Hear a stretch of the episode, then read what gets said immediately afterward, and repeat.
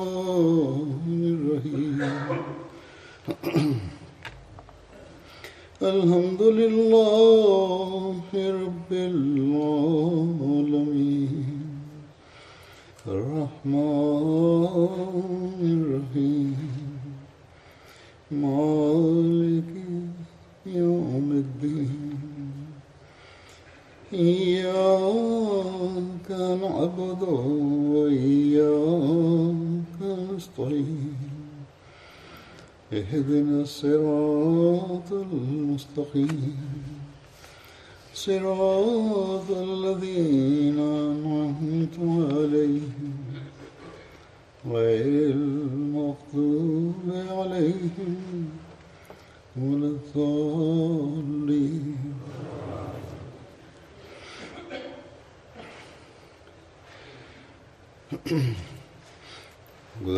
കഴിഞ്ഞ ഖുത്തുബയിൽ അസ്രത്ത് Ubada bin സാമിത്തിനെ കുറിച്ചായിരുന്നു ഞാൻ വിവരിച്ചിരുന്നത്. അത് പൂർത്തിയായിരുന്നില്ല. അദ്ദേഹത്തെക്കുറിച്ചുള്ള മറ്റു നിവേദനങ്ങളും സംഭവങ്ങളും ഞാൻ വിവരിക്കുന്നതാണ്. ചരിത്രത്തിൽ രേഖപ്പെട്ട് കിടക്കുന്നു. അബ്ദുള്ള ബിൻ ഉബൈ പറഞ്ഞതനുസരിച്ച് ബനു കൈൻക മുസ്ലിങ്ങളോട് യുദ്ധം ചെയ്തപ്പോൾ ഉബാദയും അബ്ദുള്ള ബിൻ ഉബയ്യെ പോലെ അവരുടെ സഖ്യകക്ഷിയായിരുന്നു. എന്നാൽ യുദ്ധകാരണത്താൽ ഇദ്ദേഹം ആ ഗോത്രത്തിൽ നിന്നും വിട്ടുനിൽക്കുകയും അള്ളാഹുവിനും റസൂലിനും വേണ്ടി അവരുമായി സഖ്യം ചേരാതിരുന്നു. എഴുതുന്നു ഈ ആയത്ത് ആ അവസരത്തിൽ അവതരിക്കുകയുണ്ടായി.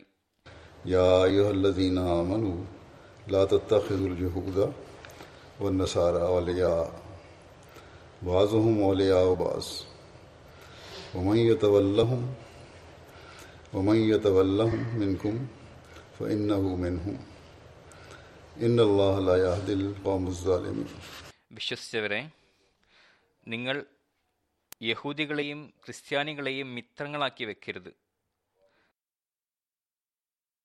അവരിൽ ചിലർ ചിലരുടെ മിത്രങ്ങളാണ്. നിങ്ങളിൽ നിന്നും ആരവരെ മിത്രങ്ങളാക്കുന്നുവോ? അവൻ അവരിൽപ്പെട്ടവൻ തന്നെയായിരിക്കും. തീർച്ചയായും അള്ളാഹു അധർമ്മകാരികളായ ജനങ്ങൾക്ക് വിജയമാർഗം കാണിച്ചു കൊടുക്കുന്നില്ല. ഇവിടെ ഒരു കാര്യം വ്യക്തമാക്കുകയാണ്.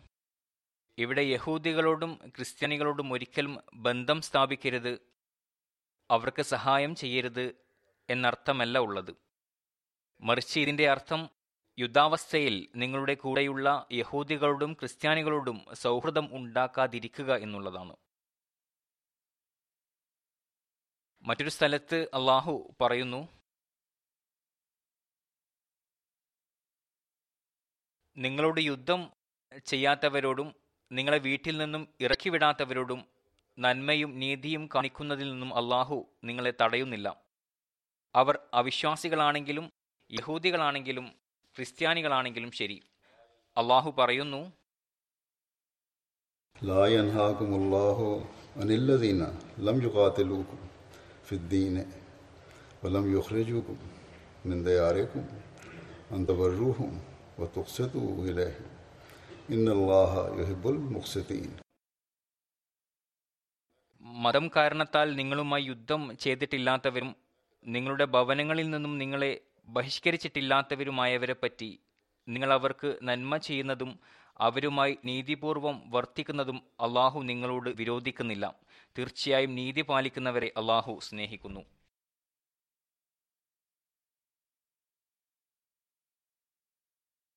ഇവിടെ പറയുന്നത് ബലഹീനത കാരണമോ ഭയവും ഭീരുത്വവും കാരണമോ അമുസ്ലിങ്ങളുമായി ബന്ധം വെക്കരുത് എന്ന കാര്യമാണ് ഇവിടെ പറയുന്നത്. പറഞ്ഞതിന്റെ ഉദ്ദേശം അള്ളാഹുവിലായിരിക്കണം നിങ്ങളുടെ തവക്കുൽ. നിങ്ങളുടെ ഈമാനിക അവസ്ഥ മെച്ചപ്പെടുത്തുകയാണെങ്കിൽ അള്ളാഹു നിങ്ങൾക്കൊപ്പമുണ്ടാകും. എന്നാൽ ദൗർഭാഗ്യകരം ഇന്ന് നമ്മൾ കാണുന്നത് മുസ്ലിം രാഷ്ട്രങ്ങൾ സഹായത്തിനായി ഈ അമുസ്ലിങ്ങളെ തന്നെയാണ് ആശ്രയിക്കുന്നത്. അവരെ ഭയന്നുകൊണ്ടിരിക്കുന്നു. ഇതിന്റെ പരിണിതഫലം ഒരു മുസ്ലിം മറ്റൊരു മുസ്ലിമിനെതിരെ അമുസ്ലിങ്ങളോട് സഹായം ചോദിക്കുമ്പോൾ ഇക്കൂട്ടർ തന്നെ ഇസ്ലാമിന്റെ അടിവേര് അറുക്കുന്നവരായി മാറുന്നു.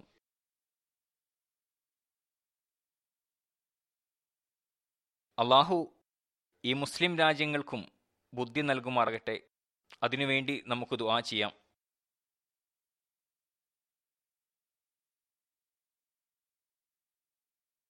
വിവരിച്ചുകൊണ്ടിരുന്ന സംഭവം ബനു കൈൻക യുദ്ധം ചെയ്യുകയും പിന്നീട് അവർ വളയപ്പെടുകയും പരാജിതരാവുകയും ചെയ്തു.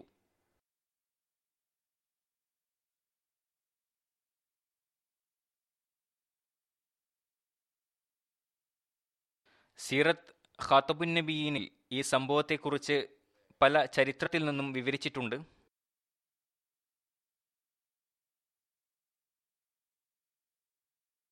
അദ്ദേഹം എഴുതുന്നു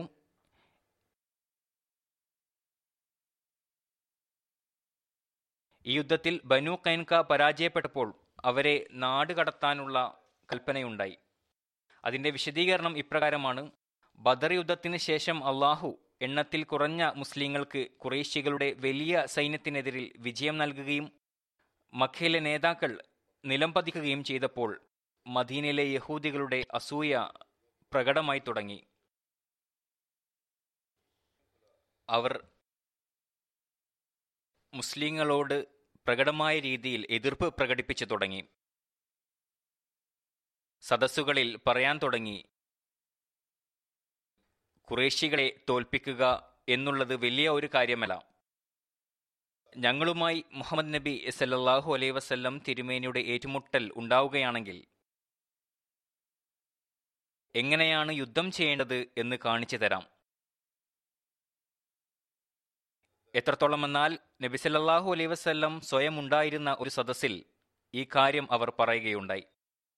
ഒരു റിവായത്തിൽ വരുന്നു ബദർ യുദ്ധത്തിന് ശേഷം നബിസല്ലാഹു വസല്ലം തിരുമേനി മദീനയിൽ തിരിച്ചെത്തിയപ്പോൾ യഹൂദികളെ ഒരുമിച്ച് കൂട്ടി അവരെ ഉപദേശിക്കുകയും അവരെ ഇസ്ലാമിലേക്ക് ക്ഷണിക്കുകയും ചെയ്തു.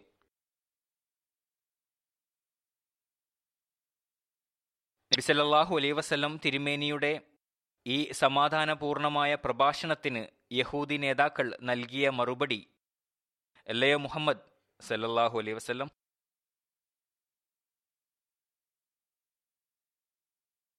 താങ്കൾ കുറച്ച് കുറേശികളെ വധിച്ചുകൊണ്ട് ആധിപത്യം നേടി.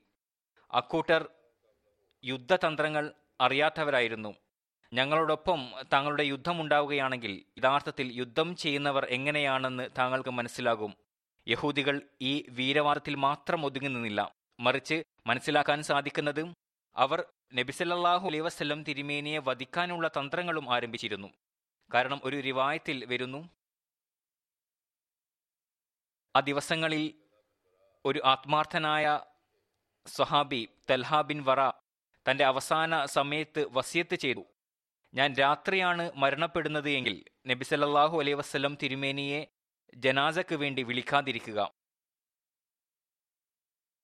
ഞാൻ കാരണം യഹൂദികളിൽ നിന്നും നബി സല്ലല്ലാഹു അലൈഹി വസല്ലം തിരുമേനിക്ക് ഒരു അപകടവും ഉണ്ടാകരുത്. അതായത് നബി സല്ലല്ലാഹു അലൈഹി വസല്ലം തിരുമേനി രാത്രി ജനാസക്ക് വേണ്ടി വരികയാണെങ്കിൽ യഹൂദികൾക്ക് നബി സല്ലല്ലാഹു അലൈഹി വസല്ലം തിരുമേനി ആക്രമിക്കാനുള്ള അവസരം ലഭിക്കും. ബദർ യുദ്ധത്തിന് ശേഷം പ്രകടമായ രീതിയിൽ യഹൂദികൾ ധിക്കാരം കാണിച്ചു തുടങ്ങി. മദീനിലെ യഹൂദികളിൽ ബനു കൈൻക കൂടുതൽ ശക്തരും ധൈര്യശാലികളുമായിരുന്നു. അതുകൊണ്ട് തന്നെ അവരുടെ ഭാഗത്തു നിന്നും ഉടമ്പടി ലംഘനമുണ്ടായി. ചരിത്രകാരന്മാർ എഴുതുന്നു മദീനിലെ യഹൂദികളിൽ ബനു കൈനക്കയാണ് ആദ്യമായി ഈ ഉടമ്പടി ലംഘിച്ചത്. നബി സല്ലല്ലാഹു അലൈഹി വസല്ലം തിരുമേനിക്കും അവർക്കുമിടയിലുള്ള ഉടമ്പടി. ബദറിന് ശേഷം അവർ പല ധിക്കാരങ്ങളും കാണിച്ചു തുടങ്ങി. പ്രകടമായ രീതിയിൽ വിദ്വേഷം കാണിച്ചു തുടങ്ങി. ഉടമ്പടികൾ ലംഘിച്ചു. ഇത്രയൊക്കെയായിട്ടും മുസ്ലിങ്ങൾ നബിസല്ലാഹു അലൈ വസ്ല്ലം തിരുമേനിയുടെ നിർദ്ദേശാനുസരണം സബർ ചെയ്തുകൊണ്ടിരുന്നു. ഹദീസിൽ വരുന്നു യഹൂദികളോട് ഉണ്ടായ കരാറിന് ശേഷം നബിസല്ലാഹു അലൈഹി വസ്ല്ലം പ്രത്യേകമായ രീതിയിൽ യഹൂദികളെ പരിഗണിക്കുമായിരുന്നു. ഒരിക്കൽ ഒരു മുസ്ലിമും യഹൂദിയും തമ്മിൽ ചില കാര്യങ്ങളിൽ അഭിപ്രായ വ്യത്യാസമുണ്ടായി. യഹൂദി മുസാ നബി അലൈഹി സ്വലാത്തു വസ്സലാം മറ്റുള്ള പ്രവാചകന്മാരെക്കാളും ശ്രേഷ്ഠനാണെന്ന് പറഞ്ഞു. ആ സഹാബി ഇത് കേട്ട് കോപിഷ്ഠനായി. നബി സല്ലല്ലാഹു അലൈഹി വസല്ലം തിരുമേനി പ്രവാചക ശ്രേഷ്ഠനാണെന്ന് പറയുകയും ചെയ്തു. നബി സല്ലല്ലാഹു അലൈഹി വസ്ലം തിരുമേനി ഇതിനെക്കുറിച്ചറിഞ്ഞപ്പോൾ അവിടുന്ന് ദേഷ്യം പ്രകടിപ്പിച്ചു. സഹാബിയെ താക്കീത് ചെയ്തുകൊണ്ട് പറഞ്ഞു അള്ളാഹുവിന്റെ പ്രവാചകന്മാരെ താരതമ്യപ്പെടുത്തിക്കൊണ്ട് സംസാരിക്കരുത്. പിന്നീട് മൂസാ നബി അലൈഹി സ്വലാത്തു വസ്സലാമിന്റെ ഒരു ശ്രേഷ്ഠത പറഞ്ഞുകൊണ്ട് ആ യഹൂദിയെ സമാധാനിപ്പിച്ചു.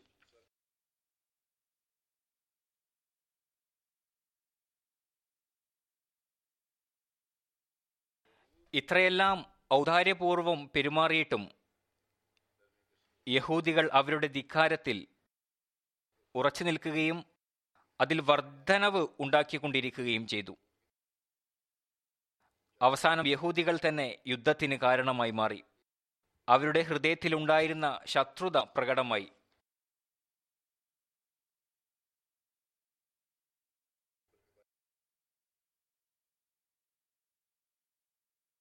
ഇതുണ്ടായത് ഇപ്രകാരമാണ്. ഒരു മുസ്ലിം സ്ത്രീ അങ്ങാടിയിൽ യഹൂദിയുടെ കടയിൽ സാധനങ്ങൾ വാങ്ങാൻ പോയപ്പോൾ ആ കടയിലുണ്ടായിരുന്ന ധിക്കാരികളായ ചില യഹൂദികൾ ആ സ്ത്രീയെ ഉപദ്രവിച്ചു. സ്വയം ആ കടക്കാരൻ ആ സ്ത്രീയുടെ പിൻവസ്ത്രം അവൾ അറിയാതെ ഒരു വസ്തുവിൽ കുടുക്കിയിട്ടു.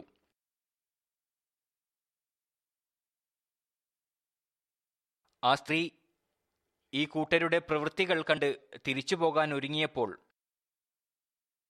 ആ സ്ത്രീയുടെ വസ്ത്രം ആ വസ്തുവിൽ കുടുങ്ങി വലിയുകയും സ്ത്രീ നഗ്നയായി മാറുകയും ചെയ്തു.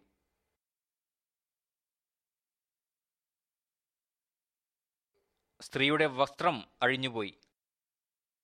ആ യഹൂദി കടക്കാരനും സുഹൃത്തുക്കളും പൊട്ടിച്ചിരിച്ചു. ആ മുസ്ലിം സ്ത്രീ നാണം കെട്ട് സഹായത്തിനായി ഉറക്കെ വിളിച്ചു.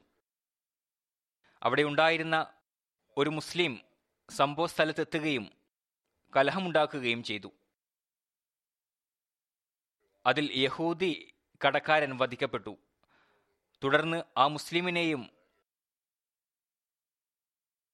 തുടർന്ന് ആ മുസ്ലിമിനെതിരെയും ആക്രമണമുണ്ടാവുകയും ആ വ്യക്തിയെ ഷഹീദാക്കുകയും ചെയ്തു.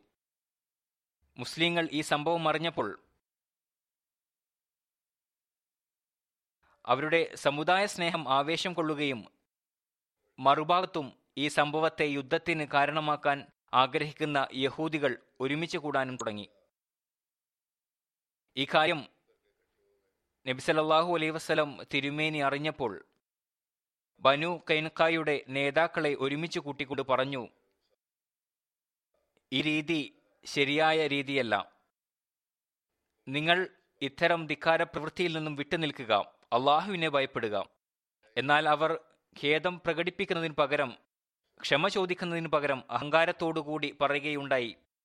ബദറിന്റെ വിജയത്തിൽ അഹങ്കരിക്കാതിരിക്കുക.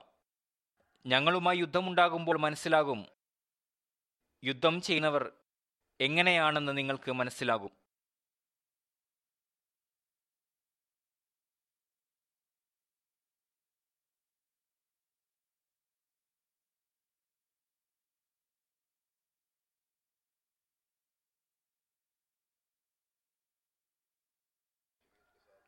നബി സല്ലാഹു അലൈ വസല്ലം സഹാബാക്കളുടെ ഒരു കൂട്ടവുമായി ബനു കൈൻകയുടെ കോട്ടയിലേക്ക് തിരിച്ചു. ഇത് അവർക്ക് തിരിച്ചു വരാനുള്ള ഒരു അവസാന അവസരമായിരുന്നു. നബി സല്ലാഹു അലൈ വസ്ലം തിരുമേനിയും സഹാബാക്കളും പോയപ്പോൾ യഹൂദികൾ അവർ ചെയ്ത തെറ്റുകൾ അംഗീകരിച്ച് ശിക്ഷ വാങ്ങണമായിരുന്നു. എന്നാൽ അവർ യുദ്ധം ചെയ്യാൻ വേണ്ടി ആരംഭിക്കുകയാണ് ഉണ്ടായത്. യുദ്ധത്തിന്റെ വിളംബരം നടന്നു. യഹൂദികളും മുസ്ലിങ്ങളും പരസ്പരം ഏറ്റുമുട്ടി. ആ കാലഘട്ടത്തിലെ രീതി അനുസരിച്ച് യുദ്ധത്തിന്റെ ഒരു രീതി കോട്ടകളിൽ സുരക്ഷിതരായിരിക്കുകയും എതിരാളികൾ അവരെ കോട്ടയ്ക്ക് പുറത്ത് വലയം ചെയ്യുകയും യുദ്ധം ചെയ്യുന്നവർ കോട്ടയെ വളയുകയും ചെയ്യുമായിരുന്നു. അവസരം ലഭിക്കുന്നതനുസരിച്ച് പരസ്പരം ആക്രമിക്കുമായിരുന്നു. എത്രത്തോളം എന്നാൽ കോട്ട വളഞ്ഞവർ നിരാശരായിക്കൊണ്ട് ആക്രമണം നിർത്തുകയും തിരിച്ചു പോവുകയും ചെയ്യുമായിരുന്നു. ഇത് കോട്ടയ്ക്കുള്ളിൽ ഉള്ളവരുടെ വിജയമായി മനസ്സിലാക്കിയിരുന്നു. അല്ലെങ്കിൽ കോട്ടയ്ക്കകത്തുള്ളവർ യുദ്ധം ചെയ്യാൻ സാധിക്കാതെ കോട്ടയുടെ വാതിൽ തുറന്ന് വിജയികൾക്ക് മുന്നിൽ കീഴടങ്ങുമായിരുന്നു. ഈ അവസരത്തിലും ബനു കൈൻക ഈ രീതി അവലംബിക്കുകയും കോട്ടയ്ക്കകത്തിരിക്കുകയും ചെയ്തു. നബിസലല്ലാഹു അലൈ അവരുടെ ഈ കോട്ട വളഞ്ഞു. പതിനഞ്ച് ദിവസം വരെ തുടർച്ചയായി യുദ്ധം നടന്നു. അവസാനം ഈയൊരു നിബന്ധനയോടുകൂടി അവർ വാതിൽ തുറന്നു. അവരുടെ സമ്പത്ത് മുസ്ലിങ്ങൾക്ക് നൽകാം. എന്നാൽ അവരുടെ ജീവനിലോ കുടുംബത്തിലോ മുസ്ലിങ്ങൾക്ക് യാതൊരു അവകാശവും ഉണ്ടാകുന്നതല്ല.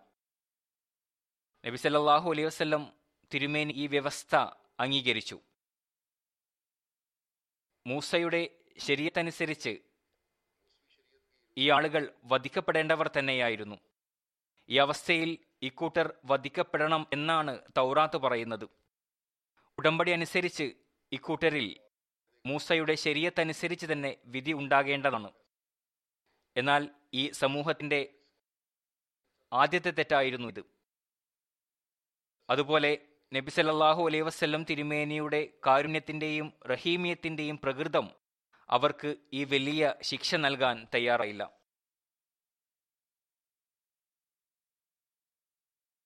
മറുഭാഗത്ത് ഉടമ്പടി ലംഘിക്കുന്ന ഒരു ശത്രുഗോത്രം മദീനയിൽ തങ്ങുക എന്നുള്ളതും പാമ്പിനെ പോറ്റി വളർത്തുക പോലെ തന്നെയായിരുന്നു. പ്രത്യേകിച്ചും ഔസിന്റെയും ഹസ്രജിന്റെയും മുനാഫിക്കങ്ങളുടെ ഒരു കൂട്ടം മുൻപ് തന്നെ മദീനയിലുണ്ടായിരുന്നു. അതുപോലെ തന്നെ അറേബ്യയുടെ പുറത്തുനിന്നുള്ള ആക്രമണ സാധ്യതയും ഉണ്ടായിരുന്നു ഈ സാഹചര്യത്തിൽ ബനു കൈൻകയെ മദീനയിൽ നിന്നും മാറ്റുക എന്നുള്ളത് തന്നെയായിരുന്നു നബി സല്ലല്ലാഹു അലൈഹി വസല്ലം തിരുമേനി നടപ്പിലാക്കേണ്ട വിധി. ഈ ശിക്ഷ അവരുടെ തെറ്റിന്റെ അടിസ്ഥാനത്തിൽ ആ സാഹചര്യം അനുസരിച്ച് വളരെ ചെറിയ ഒരു ശിക്ഷയായിരുന്നു. ഇതിൽ സ്വയം രക്ഷ മാത്രമായിരുന്നു ലക്ഷ്യം. മദീനയിലെ മുസ്ലിങ്ങളെ സംരക്ഷിക്കുന്നതിന് വേണ്ടി.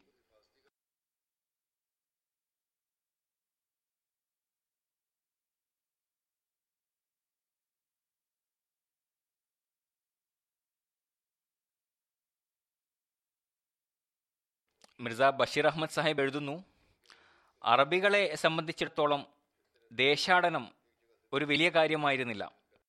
സഞ്ചരിച്ചു കൊണ്ടിരുന്ന ജനമായിരുന്നു. ഒരു സ്ഥലത്തു നിന്നും മറ്റൊരു സ്ഥലത്തേക്ക് ഹിജറത്ത് ചെയ്യുമായിരുന്നു. പ്രത്യേകിച്ചും ഒരു ഗോത്രത്തിന്റെ സ്വത്തുക്കൾ ഭൂമിയായും തോട്ടങ്ങളായും ഇല്ലെങ്കിൽ ബനു കൈൻകായുടെ അത്തരം സ്വത്തുക്കൾ ഉണ്ടായിരുന്നില്ല. മുഴുവൻ ഗോത്രത്തിനും സമാധാനത്തോടുകൂടി ഒരു സ്ഥലത്തു നിന്നും മറ്റൊരു സ്ഥലത്തേക്ക് പോയി താമസിക്കാൻ അവസരം ലഭിച്ചു. ബനു കൈൻക സമാധാനത്തോടുകൂടി മദീന ഉപേക്ഷിച്ച് ഷാമിലേക്ക് പോയി. അവരുടെ യാത്രയ്ക്കുള്ള സംവിധാനം ഒരുക്കുന്ന ചുമതല നബി സല്ലല്ലാഹു അലൈഹി വസല്ലം തിരുമേനി ഉബാദ ബിൻ സ്വാമിത്തിനെ ഏൽപ്പിച്ചു. ഈ സഹാബിയെക്കുറിച്ചാണ് വിവരിച്ചുകൊണ്ടിരിക്കുന്നത്. അദ്ദേഹം ഇവരുടെ സഖ്യകക്ഷിയായിരുന്നു. ഉബാദ ബിൻ സാമിത്ത് കുറച്ചു ദൂരം ബനു കൈൻകൈക്കൊപ്പം പോവുകയും പിന്നീട് സുരക്ഷയോടുകൂടി അവരെ യാത്രയയച്ച് തിരിച്ചു വരികയും ചെയ്തു. യുദ്ധത്തിൽ നിന്നും മുസ്ലിങ്ങൾക്ക് ലഭിച്ച യുദ്ധമുതലുകളിൽ യുദ്ധത്തിന്റെ ആയുധങ്ങളും അവരുടെ ജോലി സാധനങ്ങളും മാത്രമായിരുന്നു ഉണ്ടായിരുന്നത്. അതുകൂടാതെ മറ്റൊന്നും തന്നെ ഉണ്ടായിരുന്നില്ല. ഇതിനെക്കുറിച്ച് സീറത്ത് ഹൽഫിയയിൽ വിശദീകരണമുണ്ട്. എഴുതുന്നു നബി അലൈ വസല്ലം തിരുമേനി കൽപ്പന നൽകി. ഈ യഹൂദികളെ മദീനയിൽ നിന്നും നാടുകടത്തുക അവരെ നാടുകടത്താനുള്ള ചുമതല നബി അലൈ വസല്ലം തിരുമേനി അജറത് ഉബാദ ബിൻ സാമിത്തിനെ ഏൽപ്പിച്ചു. ഈ യഹൂദികൾക്ക് മദീനയിൽ നിന്നും പോകാൻ മൂന്ന് ദിവസം അവധി നൽകി.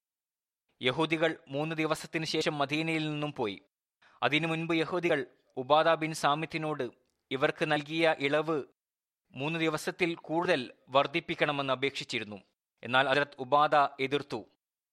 ഒരു മിനിറ്റ് പോലും നിങ്ങൾക്ക് വർദ്ധിപ്പിച്ച് നൽകുകയില്ല.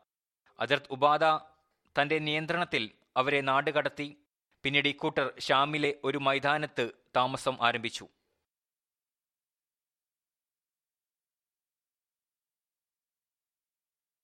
അജറത് ഉബാദ ബിൻ സാമിത് മറ്റു പല ഹദീസുകളും നിവേദനം ചെയ്തിട്ടുണ്ട്. അദ്ദേഹത്തിന്റെ ഒരു നിവേദനത്തിൽ വരുന്നു.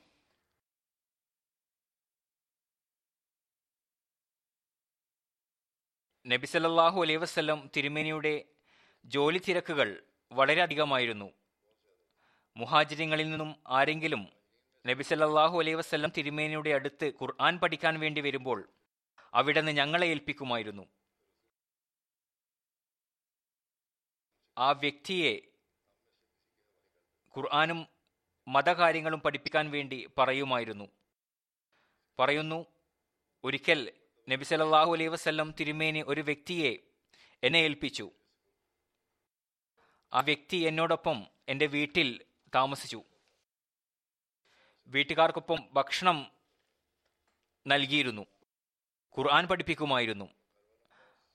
ആ വ്യക്തി തിരിച്ചു പോകാൻ ഒരുങ്ങിയപ്പോൾ അവൻ ചിന്തിച്ചു അവനിൽ എനിക്ക് അവകാശമുണ്ടെന്ന്. ഈ സേവനം ചെയ്തതിന്റെ ഫലമായി അതുപോലെ ഖുർആൻ പഠിപ്പിച്ചതിന്റെ ഫലമായി. ഈ കാരണം കൊണ്ട് ആ വ്യക്തി എനിക്കൊരു വില്ല് ഉപഹാരമായി നൽകി. പറഞ്ഞു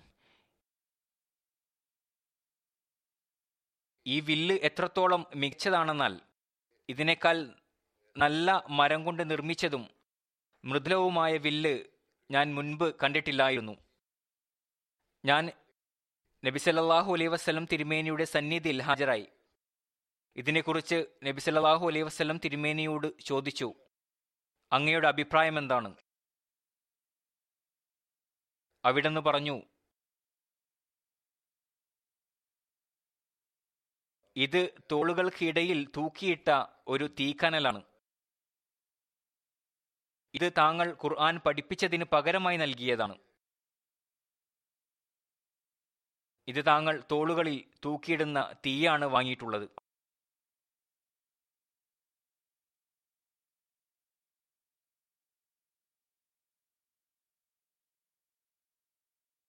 മറ്റൊരു റിവായത്തുണ്ട്. അജർത് ഉബാദ ബിൻ സാമിത് റലിയല്ലാഹു താല അൻഹു നിവേദനം ചെയ്യുന്നു. ഞാൻ അഹ്ലെ സുഫയിലെ കുറച്ച് ആളുകൾക്ക് ഖുർആൻ പഠിപ്പിച്ചു. എഴുതാനും പഠിപ്പിച്ചു.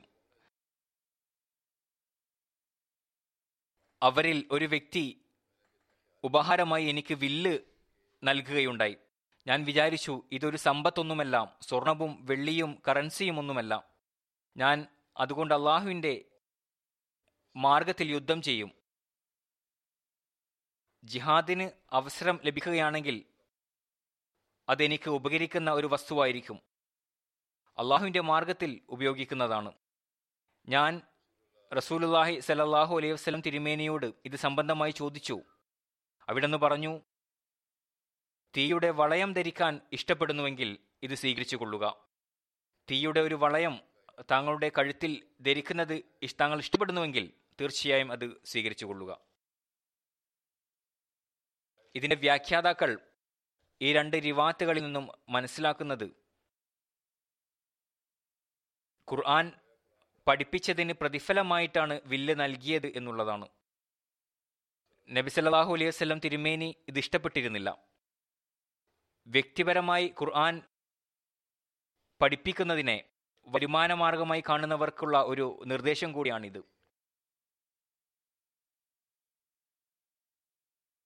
ഹസ്രത് റാഷിദ് ബിൻ ഉവേഷ് നിവേദനം ചെയ്യുന്നു. ഒരിക്കൽ നബി സല്ലാഹു അലൈഹി വസ്ലം തിരുമേനി അസ്രത് ഉബാദ ബിൻ സാമിത്തിനെ കാണുന്നതിന് വേണ്ടി പോയി. അദ്ദേഹം രോഗിയായിരിക്കുന്ന സമയത്ത്. നബി സല്ലാഹു അലൈഹി വസല്ലം തിരുമേനി ചോദിച്ചു എന്റെ ഉമ്മത്തിലെ ഷഹീദുകൾ ആരൊക്കെയാണെന്ന് നിങ്ങൾക്കറിയാമോ? ആളുകൾ പരസ്പരം നോക്കാൻ തുടങ്ങി. നബി സല്ലല്ലാഹു അലൈഹി വസല്ലം ഉബാദ ബിൻ സാമിത്തിന്റെ രോഗസന്ദർശനത്തിന് വന്നതായിരുന്നു. അവിടെ നബി സല്ലല്ലാഹു അലൈഹി വസല്ലം തിരുമേനി പറഞ്ഞു എന്റെ ഉമ്മത്തിലെ ഷഹീദ് ആരാണെന്ന് നിങ്ങൾക്കറിയാമോ? ആളുകൾ പരസ്പരം നോക്കാൻ തുടങ്ങി. അസർത്ത് ഉബാദ തന്നെ ഇരുത്താൻ വേണ്ടി പറഞ്ഞു. ആളുകൾ അദ്ദേഹത്തെ ഇരുത്തുകയുണ്ടായി. അസർത്ത് ഉബാദ പറഞ്ഞു യാ റസൂലുല്ലാഹ് സലല്ലാഹു അലൈ വസല്ലം അങ്ങ് ചോദിക്കുകയുണ്ടായി ഷഹീദ് ആരാണെന്ന് ധൈര്യത്തോടും ദൃഢതയോടും കൂടി പ്രതിഫലം ആഗ്രഹിച്ചുകൊണ്ട് യുദ്ധം ചെയ്യുന്നവനാണ് ഷഹീദ്. നബി സലല്ലാഹു അലൈഹി വസല്ലം തിരുമേനി പറഞ്ഞു ഇങ്ങനെയാണെങ്കിൽ എന്റെ ഉമ്മത്തിന്റെ ശുഹതാക്കൾ വളരെ കുറഞ്ഞു പോകും. അവിടുന്ന് പറഞ്ഞു അള്ളാഹിനു വേണ്ടി വഴിയിൽ വധിക്കപ്പെടുക ഷഹാദത്താണ് പ്ലേഗ് കാരണം മരണപ്പെടുക ഷഹാദത്താണ്. പകർച്ചവ്യാധിയിൽ ഒരു വിശ്വാസി മരണപ്പെടുകയാണെങ്കിൽ അത് ഷഹാദത്താണ്.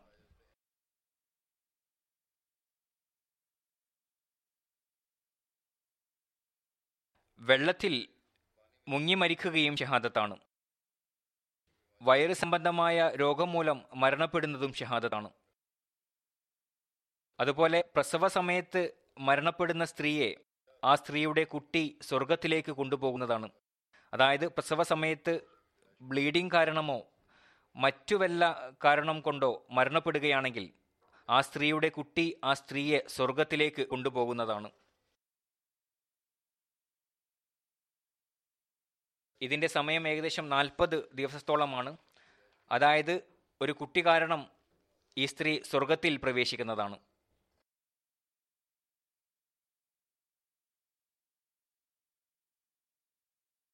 സ്വഹി ബുഖാരിയിലുള്ള ഒരു നിവേദനമാണ് ഞാൻ വിവരിച്ചത്. ഇതുമായി സാമ്യമുള്ള മറ്റൊരു റിവായത്ത് അതിർത്ത് അബൂ ഹുറേറ റളിയല്ലാഹു തആല അൻഹു നിവേദനം ചെയ്യുന്നു. നബി സല്ലല്ലാഹു അലൈ വസ്ല്ലം തിരുമേനി പറഞ്ഞു ഷഹീദ് അഞ്ചു പേരാണ്. പ്ലേഗ് കാരണം മരണപ്പെടുന്നവർ വയറുരോഗം മൂലം മരണപ്പെടുന്നവർ മുങ്ങി മരിക്കുന്നവർ ഞെരിക്കപ്പെട്ട് മരിക്കുന്നവർ അള്ളാഹുവിന്റെ മാർഗത്തിൽ ഷഹീദാകുന്നവർ. ഇവിടെ അജറത് മസിഹമോദ് അലൈഹി സ്വലാത്തു വസ്സലാമിന് പ്ലേഗ് ഒരു ദൃഷ്ടാന്തം എന്ന നിലയ്ക്കാണ് പറഞ്ഞത്. ഇതിന്റെ അടയാളം മസിഹമോദ് അലൈഹി സ്വലാത്തു വസ്സലാമിൽ വിശ്വസിക്കുന്നവരിൽ അതിന്റെ ആക്രമണം ഉണ്ടാവുകയില്ല എന്നുള്ളതാണ്. അതുകൊണ്ട് ഇത് വ്യത്യസ്തമായ ഒരു കാര്യമാണ്. എന്നാൽ ഒരു പകർച്ചവ്യാധിയിൽ പരിപൂർണ വിശ്വാസി മരണപ്പെടുകയാണെങ്കിൽ നബി സല്ലല്ലാഹു അലൈഹി വസല്ലം തിരുമേൻ പറഞ്ഞതുപോലെ ആ വ്യക്തി ഷഹീദാണ്. ഇസ്മായിൽ ബിൻ ഉബൈദ് അൻസാരി പറയുന്നു അജർത് ഉബാദ അബൂ ഹുറൈറയോട് പറഞ്ഞു അല്ലയോ അബൂ ഹുറൈറ ഞങ്ങൾ നബി സല്ലല്ലാഹു അലൈഹി വസല്ലം തിരുമേനിയിൽ ബൈഅത്ത് ചെയ്തപ്പോൾ താങ്കൾ ഞങ്ങൾക്കൊപ്പം ഉണ്ടായിരുന്നില്ല.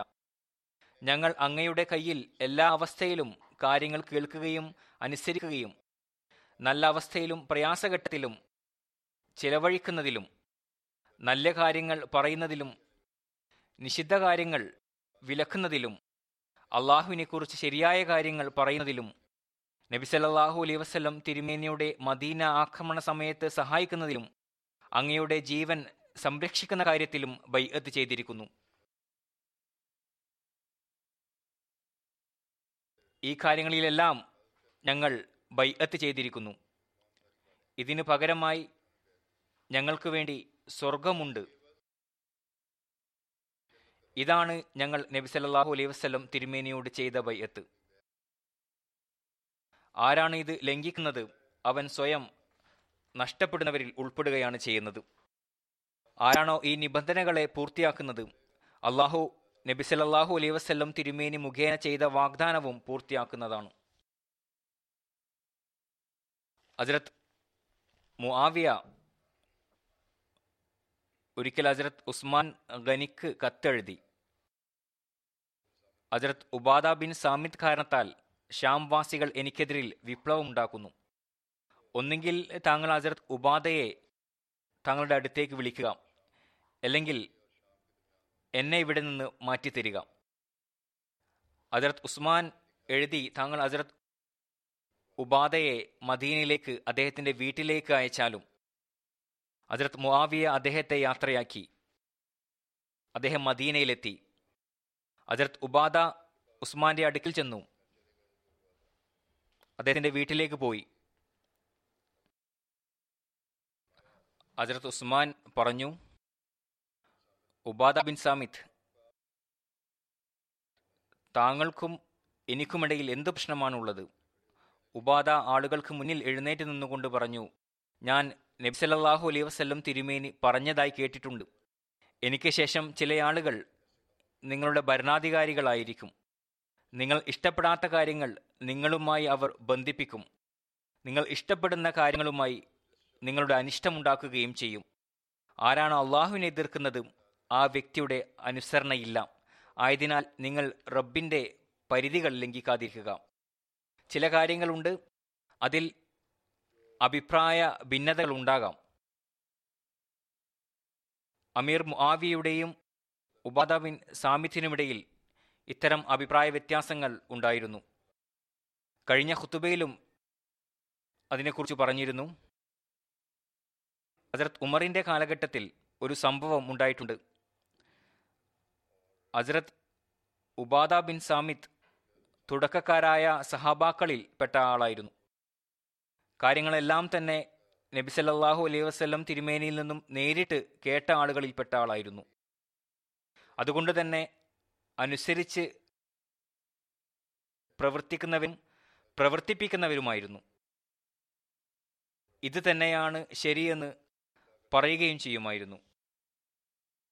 അസർ ഉമറിന്റെ കാലഘട്ടത്തിൽ അമീർ മുആവിയുമായി ഭിന്നത ഉണ്ടായപ്പോൾ അതിർത്ത് ഉമർ അമീർ മുആവിയോട് പറയുകയുണ്ടായി ഇദ്ദേഹത്തോട് ഒരു കാര്യവും ചോദിക്കാനുള്ള അനുമതിയില്ല. ഇദ്ദേഹം പറയുന്ന കാര്യങ്ങൾ പറയാൻ അനുവദിക്കുക. ഇദ്ദേഹം മദീനയിൽ വന്നപ്പോൾ ഇദ്ദേഹത്തെ തിരിച്ചയക്കുകയും ചെയ്തു. എന്നാൽ ഉസ്മാന്റെ കാലഘട്ടത്തിൽ വീണ്ടും ഈ കാര്യം ആവർത്തിച്ചപ്പോൾ അതിർത്ത് ഉസ്മാൻ ആ അവസ്ഥ മനസ്സിലാക്കി അദ്ദേഹത്തെ തിരിച്ചു വിളിക്കുകയുണ്ടായി. ഏതായിരുന്നാലും അതിർത്ത് ഉബാദയ്ക്ക് ഒരു വലിയ പദവി ഉണ്ടായിരുന്നു അദ്ദേഹം നബി സല്ലല്ലാഹു അലൈഹി വസല്ലം തിരുമേനിയിൽ നിന്നും കേട്ട കാര്യങ്ങൾ വിശദീകരിക്കുമായിരുന്നു. ഈ കാരണം കൊണ്ട് അഭിപ്രായ ഭിന്നതകൾ ഉണ്ടാകുകയും അത് പറയുകയും ചെയ്യുമായിരുന്നു. ചില കാര്യങ്ങളിൽ ഉദാഹരണമായി കൊടുക്കൽ വാങ്ങൽ കച്ചവടം എന്നിവ സംബന്ധിച്ച് അമീർ മുആവിയയുമായി അഭിപ്രായ ഭിന്നത ഉണ്ടായിരുന്നു. ഇതൊരു വലിയ വിഷയമാണ്. ഇപ്പോൾ വിവരിക്കാൻ സാധ്യമല്ല. ഇദ്ദേഹത്തിന് ചില തെളിവുകൾ ഉണ്ടായിരുന്നു. അതനുസരിച്ച് അദ്ദേഹം വിശദീകരിച്ചു. അമീർ മുആവിയയും തന്റെതായ വിശദീകരണം നൽകി. എന്നാൽ ഈ രീതിയിൽ വിശദീകരണം നൽകുക എന്നുള്ളത് എല്ലാവരുടെയും ജോലിയല്ല. ഏതുവരെ ഖുർആാന്റെയും ഹദീസിന്റെയും വ്യക്തമായ നിർദ്ദേശം ഇല്ലയോ? അതുപോലെ ഈ കാലഘട്ടത്തിൽ മസിഹമദ് അലൈഹി സ്വലാത്തു വസ്സലാം പറഞ്ഞിരിക്കുന്നത് പോലെ ഇവിടെ ഓർത്തിരിക്കേണ്ട അടിസ്ഥാനപരമായ ഒരു കാര്യം അള്ളാഹുവിന്റെ പരിധികൾ ലംഘിക്കാതിരിക്കുക എന്നുള്ളതാണ്. അതിന്റെ അകത്ത് നിൽക്കുക. ഈ കാര്യം ഓരോ അഹമ്മദിയും മുന്നിൽ വെക്കേണ്ടതാണ്. അനുസരണയുടെ ഉള്ളിൽ നിൽക്കേണ്ടതാണ്. അത്താ വിവരിക്കുന്നു ഞാൻ വലീദുമായി കണ്ടുമുട്ടി. അദ്ദേഹം സഹാബി ഉബാദ ബിൻ സാമിത്തിന്റെ മകനായിരുന്നു. ഞാൻ അദ്ദേഹത്തോട് ചോദിച്ചു താങ്കളുടെ പിതാവിന്റെ മരണസമയത്തുള്ള വസിയത്ത് എന്തായിരുന്നു? അദ്ദേഹം പറഞ്ഞു ഹജറത്ത് ഉബാദ എന്നെ വിളിച്ചിട്ട് പറഞ്ഞു എന്റെ മകനെ അള്ളാഹുവിനെ ഭയപ്പെടുക. അള്ളാഹുവിൽ വിശ്വസിക്കാതെ തക്കുവ കരസ്ഥമാക്കാൻ സാധിക്കുകയില്ല. വിശ്വാസം പരിപൂർണമാകേണ്ടതാണ്. അതുപോലെ നന്മയിലും തിന്മയിലുമുള്ള വിധിയിൽ വിശ്വസിക്കുന്നതുവരെ ഇതല്ലാത്ത ഒരു വിശ്വാസത്തിൽ നീ മരിക്കുകയാണെങ്കിൽ നീ തീയിൽ പ്രവേശിക്കുന്നവനായിരിക്കും. അസർ അനസ് ബിൻ മാലിക് നിവേദനം ചെയ്യുന്നു. റസൂലുല്ലാഹി സല്ലാഹു അലൈ വസല്ലം. അജത് ഉബാദ ബിൻ സാമിത്തിന്റെ പത്നിയായ ഉമ്മെ ഹറാ ബിൻ മിൽഹാന്റെ വീട്ടിൽ വരുമായിരുന്നു. അവർ നബി സല്ലല്ലാഹു അലൈഹി വസല്ലം തിരുമേനിക്ക് ഭക്ഷണം നൽകുമായിരുന്നു. ഒരിക്കൽ നബി സല്ലല്ലാഹു അലൈഹി വസല്ലം ഹസ്രത്ത് ഉമ്മെ ഹറാമിന്റെ വീട്ടിൽ വന്നു. അവർ നബി സല്ലല്ലാഹു അലൈഹി വസല്ലം തിരുമേനിക്ക് ഭക്ഷണം നൽകി. നബിയുടെ തല നോക്കാൻ തുടങ്ങി. റസൂലുള്ളാഹി സല്ലാഹു അലൈ വസല്ലം തിരുമേനി മയങ്ങി. അതിനുശേഷം പുഞ്ചിരിച്ചുകൊണ്ട് ഉണർന്നു. അതിർത്ത് ഉമ്മെഹറാം പറയുന്നു ഞാൻ ചോദിച്ചു യാ റസൂലല്ലാ അങ്ങ് എന്തിനു വേണ്ടിയാണ് പുഞ്ചിരിക്കുന്നത്? അവിടുന്ന് പറഞ്ഞു എന്റെ ഉമ്മത്തിലെ കുറച്ചാളുകളെ എന്റെ മുന്നിൽ കൊണ്ടുവന്നു. അവർ അള്ളാഹുവിന്റെ മാർഗത്തിൽ യുദ്ധത്തിനായി ഇറങ്ങിയവരായിരുന്നു. അവർ സിംഹാസനത്തിൽ ഇരിക്കുന്ന രാജാക്കന്മാരെ പോലെ സമുദ്രത്തിൽ സഞ്ചരിക്കുന്നു. അല്ലെങ്കിൽ പറയുന്നു സിംഹാസനത്തിൽ ഇരിക്കുന്ന രാജാവക്കന്മാരെ പോലെയായിരുന്നു അവർ. വിവരിക്കുന്ന ആൾക്ക് ഏതു വാക്കാണ് ഉപയോഗിച്ചത് എന്നതിൽ സംശയമുണ്ട്. പറയുന്നു ഞാൻ പറഞ്ഞു യാ റസൂലുള്ള അങ്ങ് അള്ളാഹുവിനോട് ദുആ ചെയ്താലും എന്നെയും അതിൽ ഉൾപ്പെടുത്തുന്നതിനു വേണ്ടി. റസൂലുല്ലാഹി സല്ലല്ലാഹു അലൈഹി വസല്ലം ഉമ്മെ ഹറാമിനു വേണ്ടി ദുആ ചെയ്തു. പിന്നീട് അവിടുന്ന് വീണ്ടും മയങ്ങി. അതിനുശേഷം പുഞ്ചിരിച്ചുകൊണ്ട് വീണ്ടും ഉണർന്നു. ഞാൻ ചോദിച്ചു അങ്ങ് എന്തിനാണ് പുഞ്ചിരിക്കുന്നത്? അവിടെന്ന് പറഞ്ഞു അള്ളാഹുവിന്റെ മാർഗത്തിൽ യുദ്ധത്തിനായി പുറപ്പെട്ട കുറച്ചാളുകൾ എന്റെ മുന്നിൽ വന്നു. പിന്നീട് മുൻപ് പറഞ്ഞ അതേ കാര്യം വീണ്ടും ആവർത്തിച്ചു. ഞാൻ പറഞ്ഞു എന്നെയും അതിൽ ഉൾപ്പെടുത്താനായി അങ്ങ് ദുവാ ചെയ്താലും. അവിടുന്ന് പറഞ്ഞു നീ മുൻപേ തന്നെ അവരിൽ ഉൾപ്പെട്ടിരിക്കുന്നു. അതിർത്ത് Umm Haram Muawiya bin Abu സുഫിയാന്റെ കാലഘട്ടത്തിൽ സമുദ്രയുദ്ധത്തിൽ പങ്കെടുത്തിരുന്നു. സമുദ്രത്തിൽ നിന്നും പുറത്തു വരുമ്പോൾ യാത്രാവാഹനത്തിൽ നിന്നും വീണ് വഫാത്താവുകയുണ്ടായി. നബി സല്ലല്ലാഹു അലൈഹി വസല്ലം ഉമ്മേ ഹറാമിന്റെ വീട്ടിൽ പോകാറുണ്ടായിരുന്നു. അവരുമായി നബിയുടെ ഒരു മൊഹറം ബന്ധമുണ്ടായിരുന്നു. ഉപാധയുടെ ഭാര്യയായിരുന്നു അതുകൊണ്ട് പോയി എന്നല്ല. ഇതിനെക്കുറിച്ച് എഴുതുന്നു ഉമ്മെ ഹറാം മിൽഹാൻ ഇബിനു ഖാലിദിന്റെ മകളായിരുന്നു. ബനു നജ്ജാർ ഗോത്രവുമായിട്ടായിരുന്നു ബന്ധം. അനസിന്റെ മാതൃ സഹോദരിയായിരുന്നു. അവരുടെ ഉമ്മ ഉമ്മെ സുലൈമിന്റെ സഹോദരിയാണ്. ഈ രണ്ടു പേരും ഉമ്മെ ഹറാമും ഉമ്മെ സുലൈമും നബിസല്ലാഹു അലൈ വസ്ല്ലം തിരുമേനുമായി മുലകുടി ബന്ധം മുഖേനയോ അതല്ല കുടുംബ ബന്ധം മുഖേനയോ മാതൃ സഹോദരിമാരായിരുന്നു. ഇമാം നൂവി എഴുതുന്നു ഉമ്മെ ഹറാം നബി സല്ലല്ലാഹു അലൈഹി വസ്ലം തിരുമേനിയുടെ മൊഹറമാണ് എന്നത് എല്ലാ പണ്ഡിതന്മാരും അംഗീകരിക്കുന്ന കാര്യമാണ്. അതുകൊണ്ടാണ് നബി സല്ലാഹു അലൈഹി വസല്ലം തിരുമേനി ഉച്ചയ്ക്ക് അവിടെ പോയി വിശ്രമിക്കാറുണ്ടായിരുന്നത്. എന്നാൽ മൊഹറം ആകുന്ന രീതിയെക്കുറിച്ച് ഭിന്നാഭിപ്രായങ്ങളുണ്ട്. മഹറമായിരുന്നു എന്നുള്ളത് എല്ലാവരും അംഗീകരിക്കുന്ന കാര്യമാണ്. ഏത് കുടുംബ ബന്ധത്തിന്റെ അടിസ്ഥാനത്തിലാണ് മഹറമായത് എന്നുള്ളതിനെക്കുറിച്ച് അഭിപ്രായ വ്യത്യാസമുണ്ട് ഹജറത് ഉമ്മെഹ്റാം ഇസ്ലാം സ്വീകരിക്കുകയും നബി സല്ലല്ലാഹു അലൈഹി വസ്ലം തിരുമേനിയുടെ കയ്യിൽ ബൈത്ത് ചെയ്യുകയും ചെയ്തു. എഴുതുന്നു ഉമ്മെഹറാം ഇസ്ലാം സ്വീകരിക്കുകയും നബി സല്ലല്ലാഹു അലൈഹി വസല്ലം തിരുമേനിയുടെ കയ്യിൽ ബയ്യത്ത് ചെയ്യുകയും ചെയ്തു.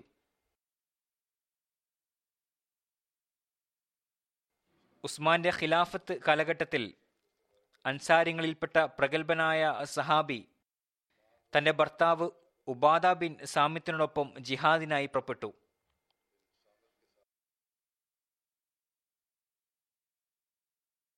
പിന്നീട് റോമിൽ ഷഹാദത്ത് വരിക്കുകയും ചെയ്തു. നബി സല്ലല്ലാഹു അലൈഹി വസ്ലം തിരുമേനി കണ്ട ഒരു ദർശനപ്രകാരം തന്നെ അവരുടെ ഷഹാദത്ത് സംഭവിക്കുകയുണ്ടായി.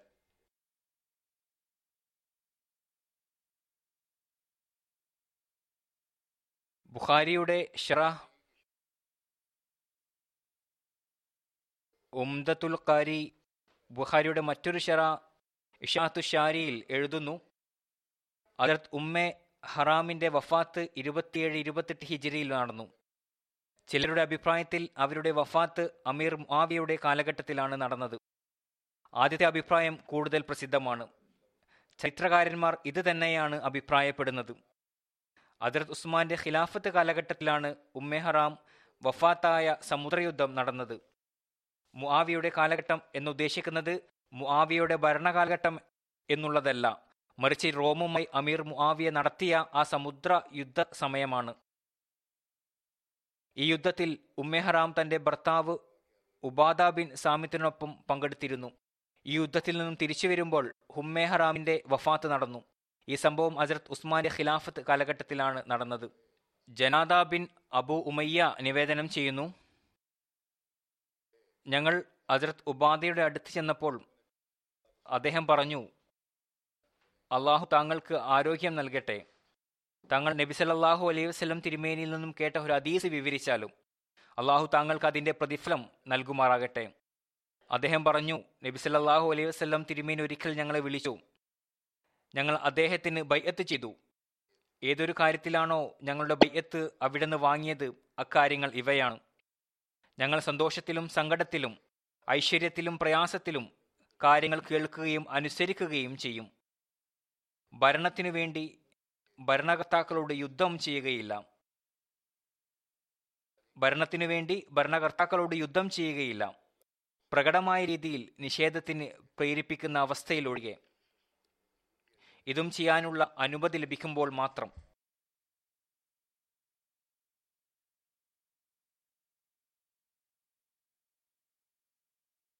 സുനാബി റിവായത്ത് ചെയ്യുന്നു ഞാൻ ഉബാദ ബിൻ സാമിത്തിന്റെ അടുത്തുപോയി അദ്ദേഹം രോഗാവസ്ഥയിലായിരുന്നു.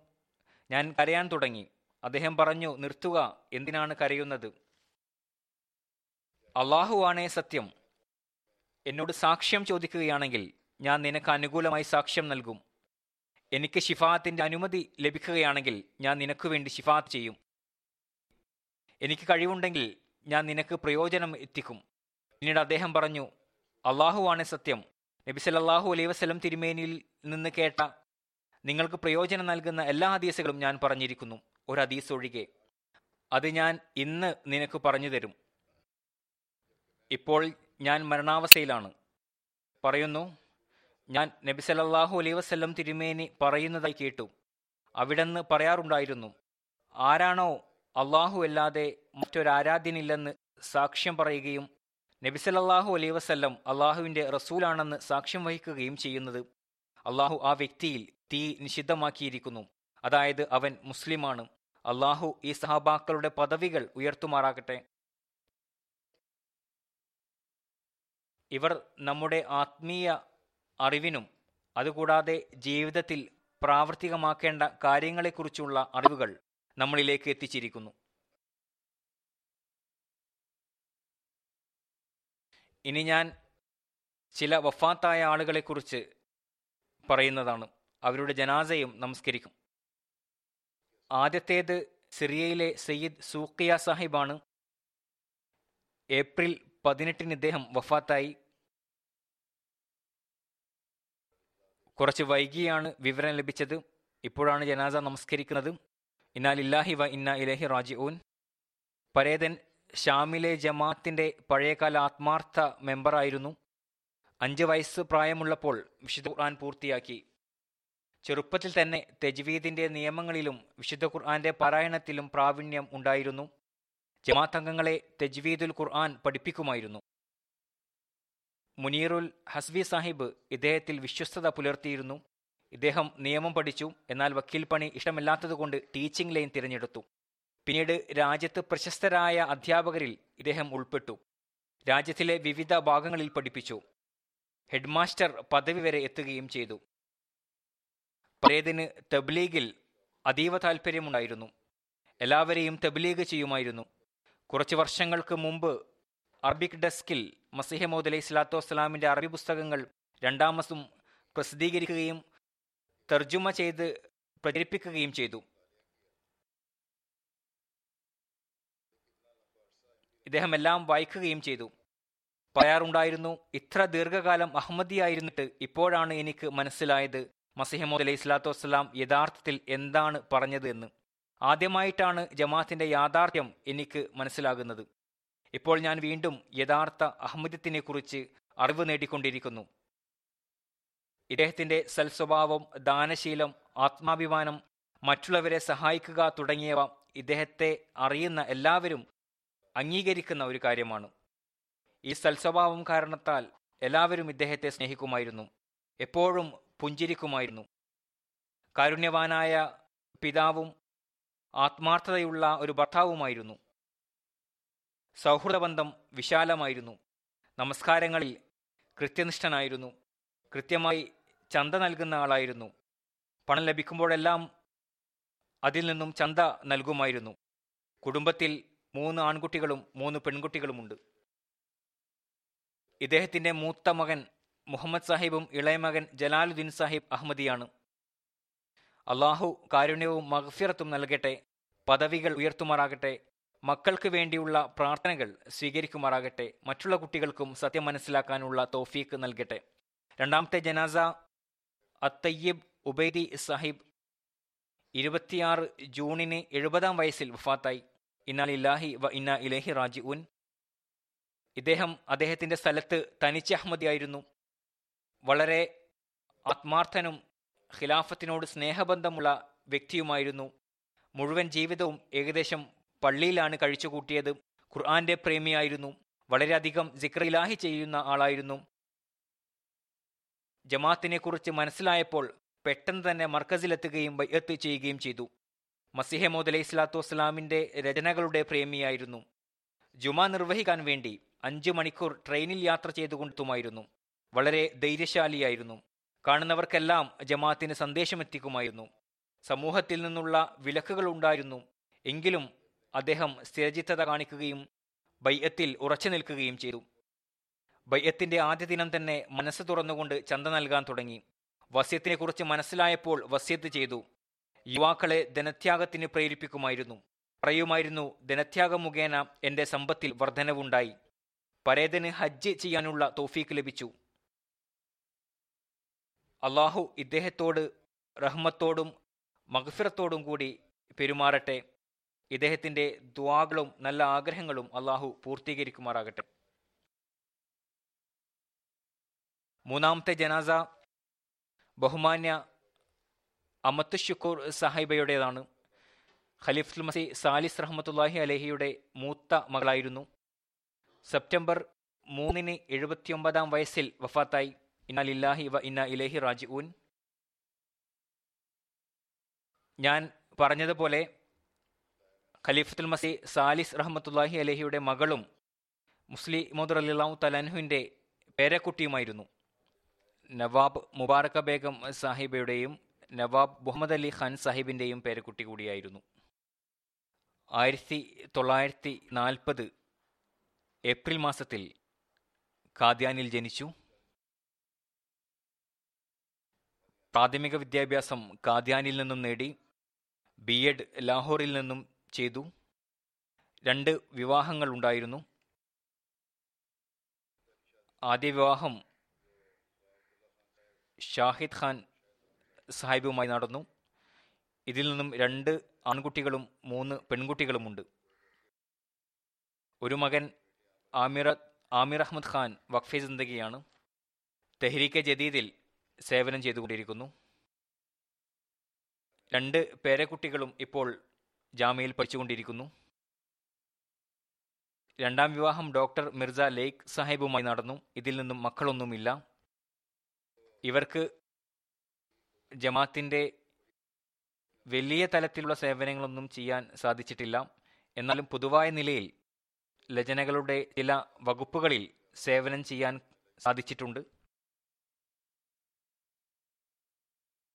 എഴുതുന്നവർ പറയുന്നു വളരെ സഹകരണത്തോടു കൂടി പ്രവർത്തിക്കുമായിരുന്നു.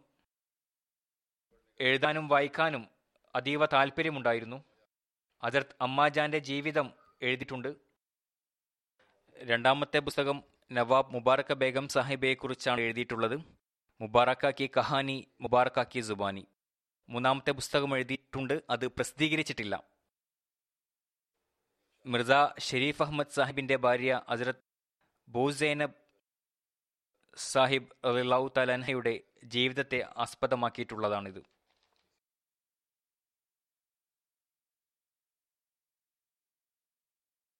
ഇവരുടെ ഈ മൂന്ന് പുസ്തകങ്ങൾ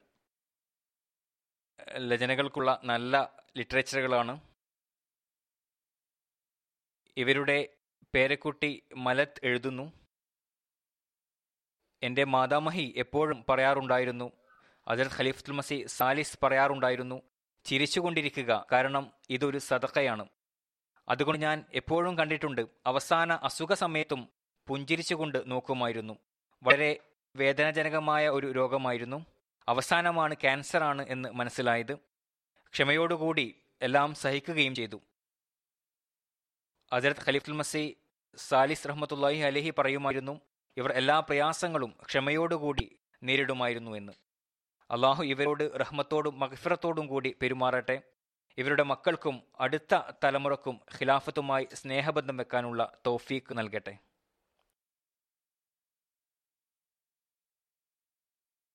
ഒരു കാര്യം കൂടി ഇന്ന് ഖുദുടെ ഇജ്തിം ആരംഭിക്കുകയാണ്. അതുകൊണ്ട് ജുമാ അസർ നമസ്കാരങ്ങൾ ജമാക്കി നമസ്കരിക്കുന്നതാണ്.